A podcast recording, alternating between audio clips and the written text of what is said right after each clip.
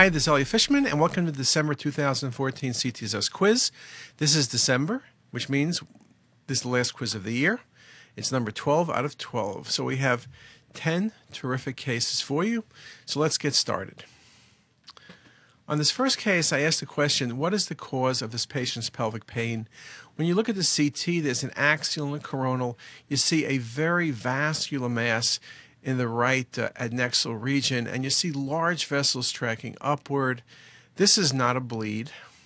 Endometriosis can cause masses, but not this dense. This is the same density. Look at the patient's femoral artery and vein is exactly the same.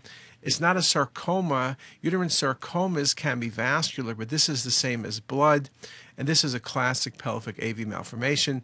Pelvic AVMs can occur with several syndromes, but also can occur spontaneously. They can be a result of trauma or just um, just be native, and uh, that this was one of those. This patient had this subsequently embolized.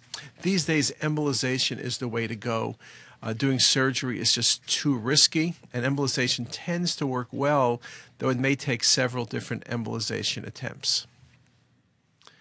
This was a 37 year old female, and an incidental mass in the region of the pancreas was seen. And the question is, what is it?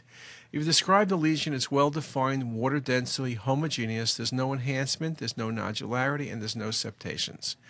And although all the things I listed, from IPMN to cystic neuroendocrine tumor to mucinous cystic neoplasm to lymphoepithelial cyst, are all cystic lesions, and you would consider all of them, this lesion appears to be arising off the pancreas but eccentric. IPMNs are within the gland or central duct. Neuroendocrine tumors have some rim enhancement.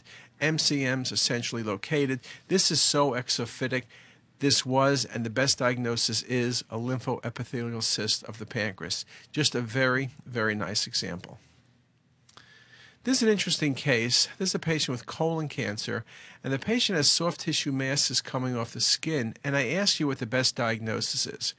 And I have to admit there are nodes in the inguinal zones, and there's some soft tissue nodules, which you can see very nicely on the 3D as well as on the axials. And the truth is, this could be a melanoma and this could be a squamous cell carcinoma. It's too much for skin tags with the nodes. But since I gave you the history of colon cancer, this was biopsy proven metastatic colon cancer to the skin and subcutaneous tissues. A very unusual finding, but I actually saw three cases in the last three months. So I'm putting this there to do two things. One, to tell you it occurs, and two, to tell you to look at the skin and subcutaneous tissues because it may be one of the sites of disease.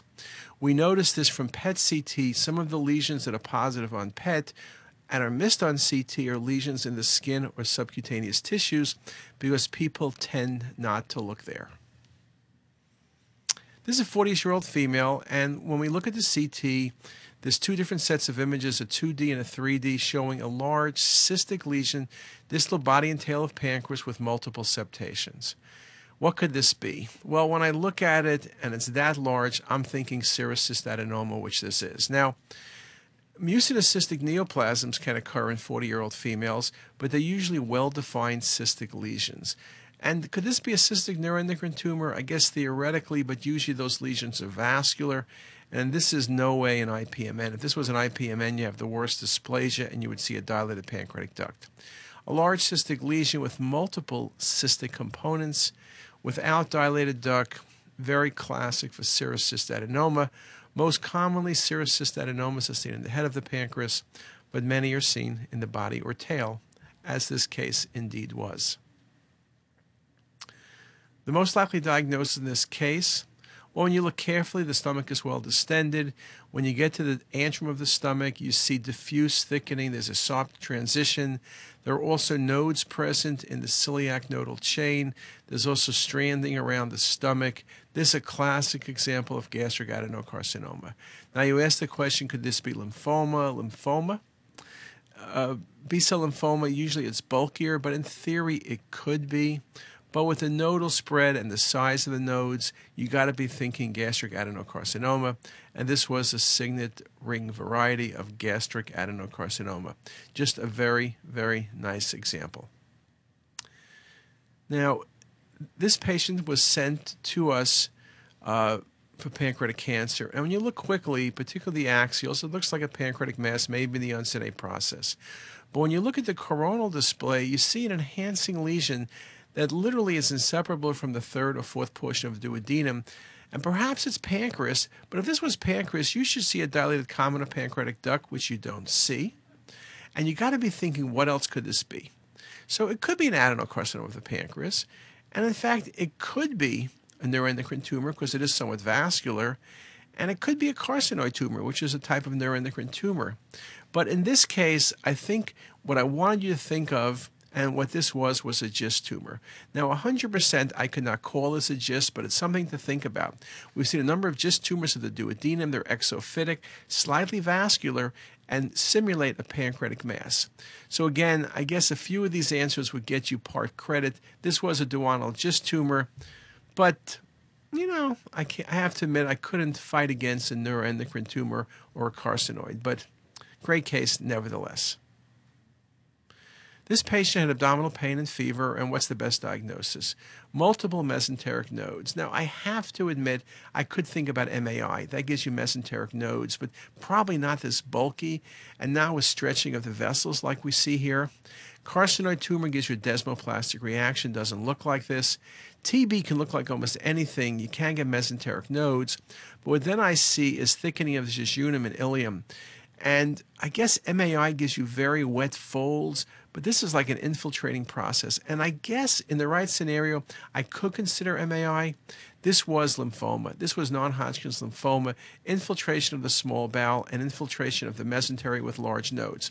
Again, it's a challenge perhaps, but a very good case and surely a learning and thinking experience.